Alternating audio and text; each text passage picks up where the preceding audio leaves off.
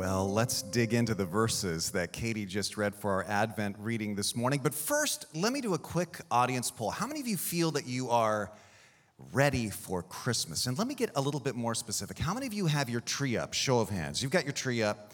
How many of you, the decorations in your house are pretty much done? You're, you're done decorating. Good, good. How many of you, the cards are all sent? Your Christmas cards are done. The numbers are getting a little bit thinner here. How many of you, your gifts are bought? You're done buying gifts. Good. Wow. How many of you, your gifts are wrapped? Wow.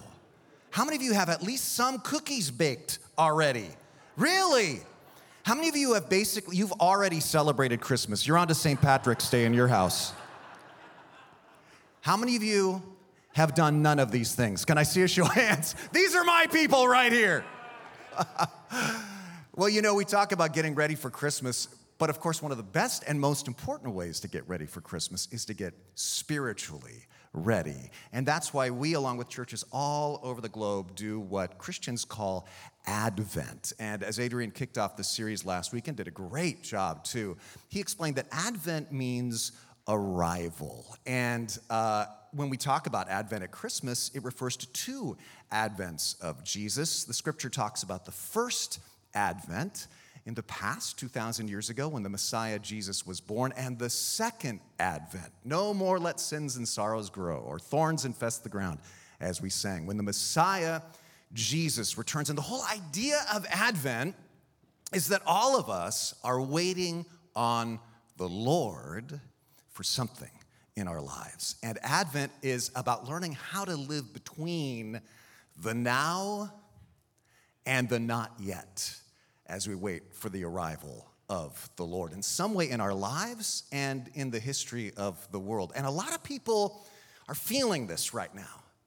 We're feeling like we're living a little bit on pause, a little bit in a parenthesis, a little bit in an in between time, a little bit like something C.S. Lewis describes in the famous book, The Lion, the Witch, and the Wardrobe. How many of you have read this book? Can I see a show of hands? Most of us here today. Then you remember that in the book, a little girl named Lucy enters through a magical wardrobe, the land of Narnia, where when she walks in, it is winter. And shortly, she meets a character named Mr. Tumnus, who explains the whole land is under the evil winter spell of the White Witch. And here's how he explains it It is winter in Narnia, said Mr. Tumnus, and has been forever so long always winter, but never Christmas. And I, I, tell this story almost every Christmas season because I think that describes so well what people are feeling so often and what Advent is all about. How to live when it feels like it's always winter, but never Christmas. And there are so many people feeling like this right now. We've been waiting for COVID to be over, and there's all kinds of false endings.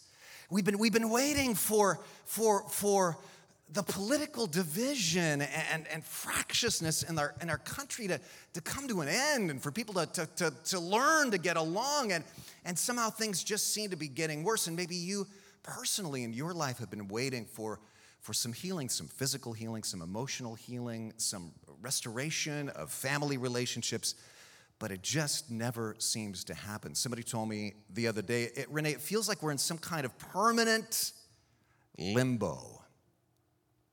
Like things are terrible and they won't ever get any better. How do you, how do you endure those times? When, when that kind of despair settles in, somebody told me yesterday morning, Renee, I just feel emotionally cooked. How do you endure when you feel like you're living in the in between times? Well, grab your message notes or download them if you're watching us online at tlc.org/notes. Shadow and Light is the name of our Advent series. We're looking at verses from the Bible that inspired Handel's Messiah. And as Mark mentioned, next weekend, our choir, together with the Monte Vista High School Choir, is going to sing about eight songs from Handel's Messiah. It's going to be fantastic. Invite your friends. We're going to have an orchestra here. It's going to be amazing. Today, we're looking at the verses that actually start Handel's Messiah. At the very beginning of every Messiah concert, after the orchestra is tuned up, the lights go down and the audience is hushed and the orchestra begins to play. And then a soloist steps up and begins to sing the first notes Comfort ye, comfort ye, my people, says your God. Beautiful words from Isaiah chapter 40, verse 1. And then the choir goes on to sing more verses from this one of my favorite chapters in the whole Bible, Isaiah chapter 40. You're going to hear it sung next weekend. So let's look at the comfort of Christmas today. Anybody in need of comfort today? Let's look at Isaiah chapter 40, verses 1 through 12. My goal is that when you hear these verses sung next weekend, it's gonna, it's gonna give you goosebumps after learning some of the background today. Excuse me, but I hope more than that, that you are comforted with these timeless ideas wherever you're feeling anxiety and stress today. Now, before we plunge into Isaiah 40, I want to give you the historical context for this. There's a great story in Isaiah chapter 39 that sets up the, the, the situation that Isaiah 40 was written toward. The year is 700 BC, and King Hezekiah rules over the kingdom of Judah. And it, everything looks bad, but his kingdom survives a siege by the brutal Assyrian army, and then he survives a fatal illness, and then he becomes incredibly wealthy. And so everything's gone from looking really terrible to looking super good, and he feels kind of bulletproof when some Babylonian diplomats appear on the horizon and ask to meet with him. Babylon is a rising superpower, and Hezekiah figures maybe I can form an alliance with these guys against the Assyrians. And so he decides to show off, and he shows these Babylonians all of his treasures, all his gold, all his silver. He opens up the vaults. And after they leave, he tells his friend, the preacher, Isaiah, you know, I think that went pretty well. And Isaiah looks at him and says, You moron. He says, You know what you just did? You just showed an apex predator that you taste delicious. He said, They don't, they don't want to be your allies. They look at you as their next meal. And he says, Babylon's gonna get stronger and stronger and stronger. And in the next generation, they'll be back. And they're gonna take all the treasure they just saw and they're gonna destroy the city and they're gonna take all the Jewish people into captivity back to Babylon. And you know what Hezekiah's answer is? He says, Did you say in the next generation? And Isaiah says, Yeah. And he goes, At least I'll die pleasantly. And that's how the chapter ends this unempathetic response from King Hezekiah and fade to black. If this was a movie, the orchestra would be playing a doom chord, you know, dun, dun, dun. And then fade up on Isaiah 40. And all the terrible things that Isaiah had prophesied are coming true. It's 150 years later. Jerusalem is in ruins because of a Babylonian siege. The Jews are in the Babylonian captivity, dragged off in chains hundreds of miles away for 70 years. Not only because of Hezekiah's blunder, but also because they've been in rebellion against God. And this is, this is a punishment, a discipline for them. And so now they feel hopeless, stuck in limbo. Things are terrible and they're never gonna get any better. And that's when Isaiah 40 unfolds with three sources of comfort that got them through that time. And these same three truths can absolutely change the way you go through these in between times that we find ourselves in right now. Are you ready for this?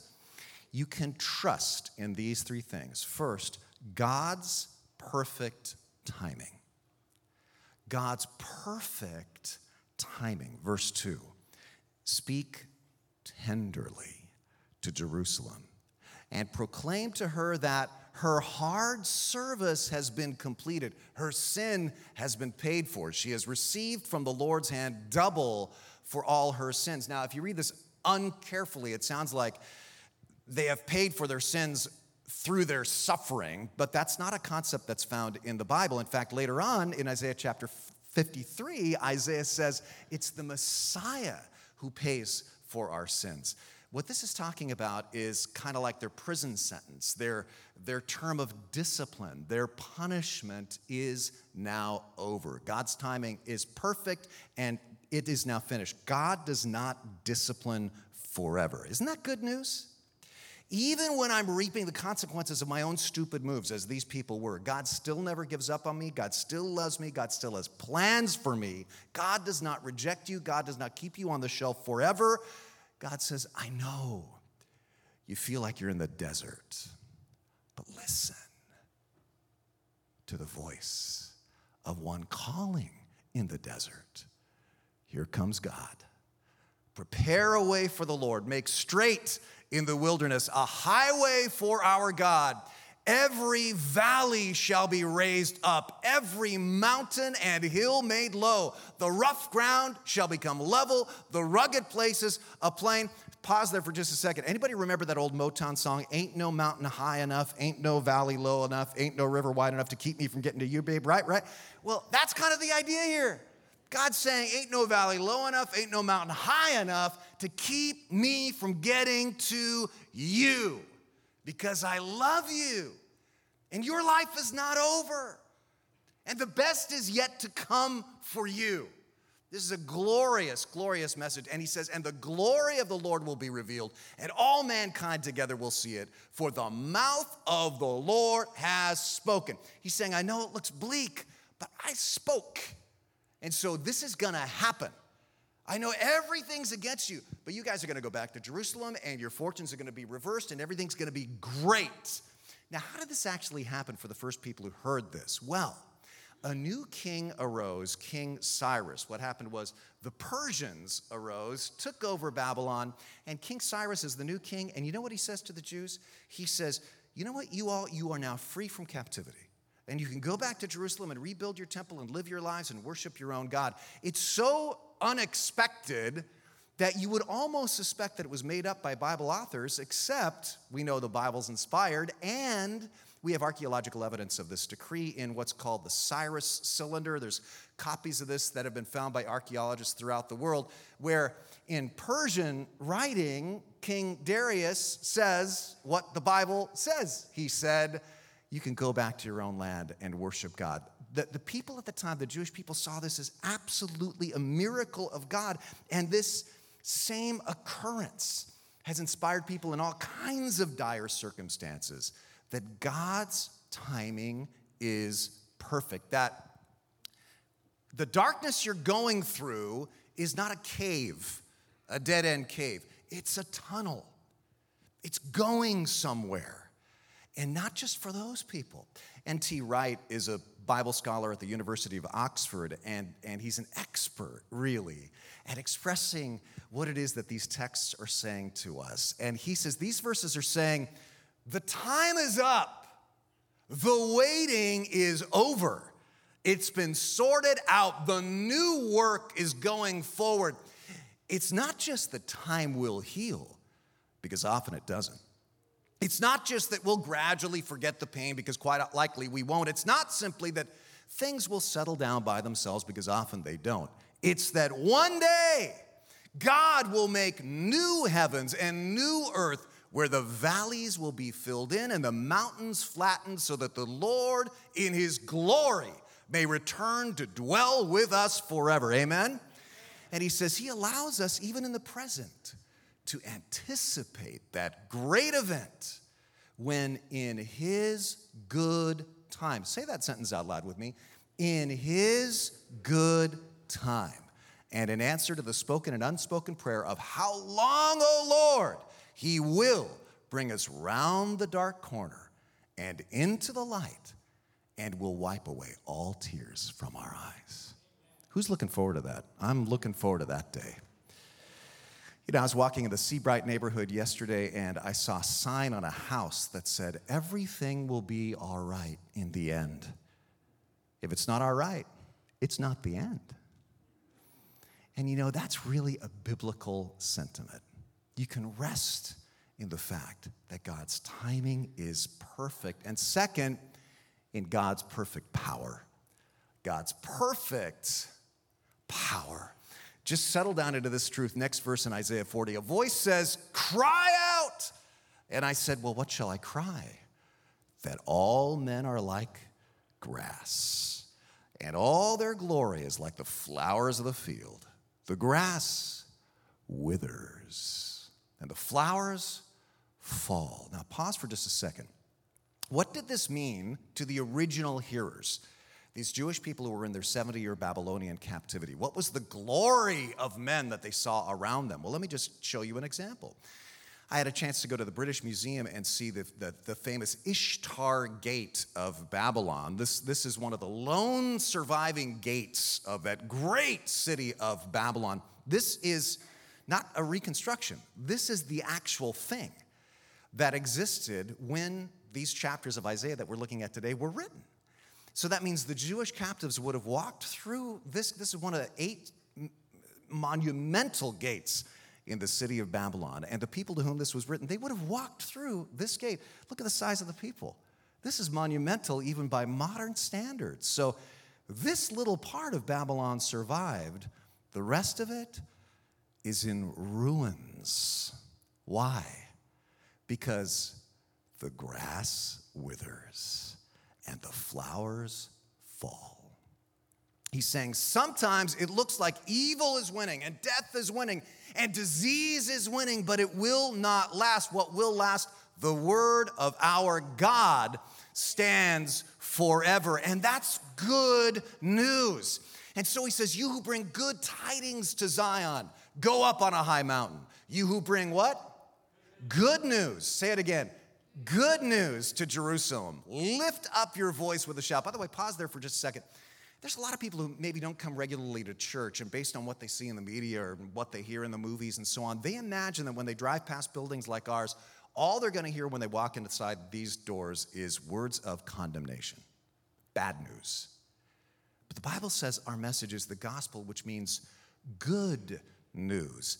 Yes, in the Bible, there are words of warning, there are words of correction, there are words of reality check.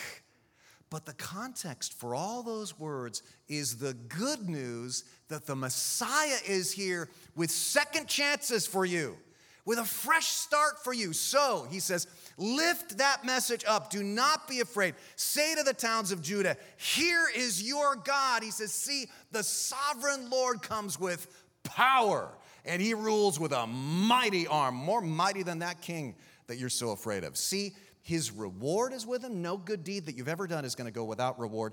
And his recompense accompanies him. Recompense means payback, justice. It means the evildoers who are oppressing you, they will not get away with it because God's timing is perfect and God's power is perfect.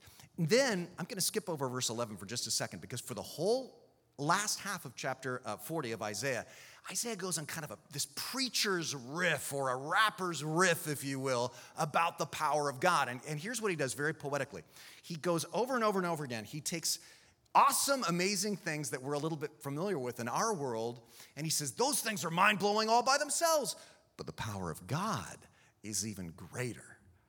For example, he starts in verse 12 with, Who has measured the oceans in his hand? Now, just think for a second about the ocean. We're right here, perched on the edge of the Pacific Ocean here at Twin Lakes Church, practically, right? It's just right across the freeway from us. This is a picture I took the other day uh, standing on the bluffs in Capitola. Think of the Pacific Ocean. They say that you could go to all the continents on planet Earth and you could scrape off all the buildings and dump them in the Pacific Ocean and then you could scrape off all of the land that's above sea level on all the continents on the planet and dump all of that dirt into the Pacific Ocean. And after you did all of that, you know what you would see peeking above the surface? Nothing. That's how deep and how vast are the depths of the Pacific Ocean. And the Bible says God can hold all that in his hand. This is the vastness of the power of God. And then Isaiah goes even greater than that. He says, Who has measured off the heavens with his fingers? The heavens here refers to the, the stars. I looked this up the other day. Somebody uh, told me, I read somewhere on a, on a website, that you could travel at light speed trying to reach the end of our galaxy, the Milky Way, and it would take you traveling at light speed a hundred thousand years just to reach the end of our galaxy. And how many galaxies are there in the universe? Roughly 200 billion. And to God, that's like something you measure between your thumb and your forefinger. And there's something super comforting about just sort of sitting in that reality that our God is that able. Martin Luther King Jr. preached about this a lot. This is really where he found strength for his struggle. And in a sermon I found the other day before the start of the new year, he preached this as a New Year's sermon to his church in 1956. And he said, talking about the text that we're looking at today, there is no better way to begin this year than with the conviction that there is a God of power who is able to do exceeding abundant things in the life of the universe and in our lives. The conviction that our God is able. Can you just say that word out loud for me right now? Our God is able. Say that again. Our God is able. No, say it with conviction. Shout it out. Our God is able. He says that's a conviction stressed and exalted in over and over again in both the New and Old Testaments. This conviction stands at the center of our Christian faith, when we notice the vastness of the cosmic order, we must cry out, What? Our God is able. The God that we worship is not a weak God. He is not an incompetent God. He is able to beat back gigantic mountains of opposition and to bring low hilltops of evil. Yes, there are times, he said, that I get despondent and wonder if it is worth it. But then something says to me deep down within, say it, God is able, so you need not worry. What is it that you're going through? What's your in between time? What's the advent, the relief that you so fervently desire? God comforts you by reminding you of his perfect timing, his perfect power, but then the best is saved for last God's perfect love. God's perfect love. I love this. Having talked about this God of power, Isaiah then says, and he who, this God of power, tends his flock like a what? A shepherd. He gathers the lambs in his arms, carries them close to his heart and he gently leads those that have young. You know, when I was studying this verse this week, I kept getting super emotional because we ourselves are waiting for the advent of a couple of Christmas children. Our first anticipated granddaughter is due any moment. Our daughter in law, Anna, is, is due right now. And so we're just kind of waiting for that text, you know. I'm, uh, the other day at Thursday, we had a pastor meeting at, at, church, and my phone beeped twice, and I looked, and it was David. And I got so excited. He's texting me, he's texting me. And I flipped open my phone, and it said, Dad, Dad, the Criterion Channel just added 21 Hitchcock movies. And I'm like, come on! but he knows I love Hitchcock, I guess. And, uh, and then we're anticipating a second granddaughter. You know what her due date is? Christmas Day. So we're pretty excited about this, and it's gotten me very emotional thinking about our own children and how we held them close when they were babies, and now they're having babies. All three of our kids are having babies this year. Here's a baby that was born earlier this year. This is our daughter, Elizabeth, with her son, Emmett, who was born in January cuddling Emmett like that, that's the best part of her day. And you know, when it says God holds you close to his heart, that means you're the best part of God's day. That's how much that God of power loves you. Here's a picture of Elizabeth's husband, Jordan, when Emmett was just a newborn. literally holding him close to his heart. And this verse means that's how the God who spun the stars into existence feels about you. And that relationship is the reason for Christmas. You know, Jesus said, You know that good shepherd that Isaiah talked about? Well, I'm the good shepherd. And the good shepherd lays down his life for the sheep. And as we'll remember in a few moments in communion, that's what Jesus did for us to forgive us of all of our sins and to hold us close to his heart. I've told you about Dietrich Bonhoeffer, uh, an amazing man, a pastor in Germany during World War II, famous writer, imprisoned by the Nazis because he was part of a plot to overthrow Hitler. And he was actually in prison over Christmas. And so, get this Bonhoeffer wrote letters to his fiancee with thoughts about Advent from a Nazi prison. Imagine. And look at what he says.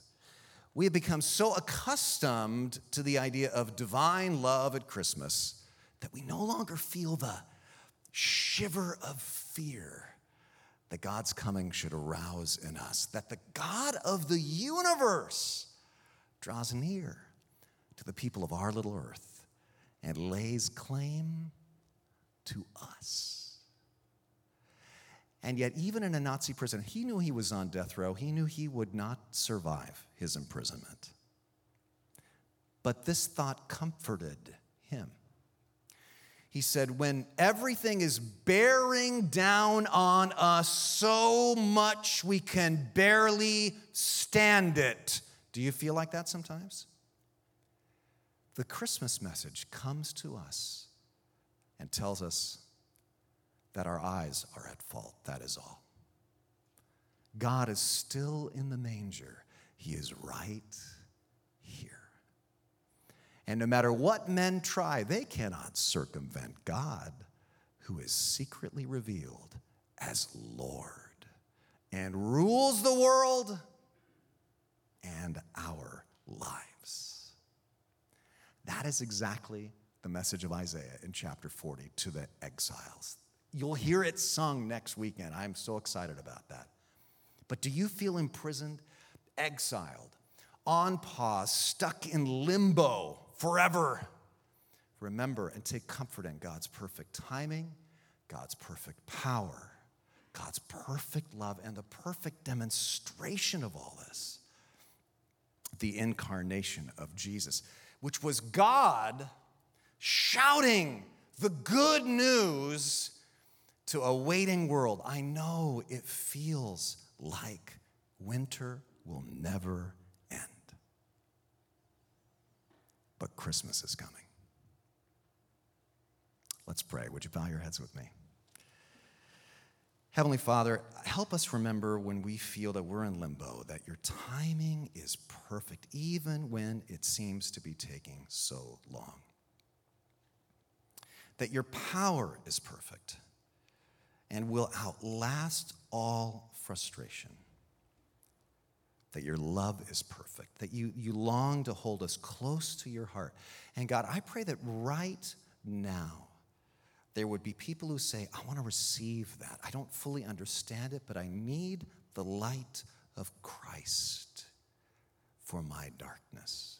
Maybe for the very first time, or maybe you've been a Christian for, for years and years, but you've just gotten so discouraged because you feel like you're just in this never ending limbo. Lord, help me to take comfort in these truths. And Lord, I pray for all of the Advent events that people would know your love because of what happens through TLC this month. And we pray this in Jesus' name. Amen.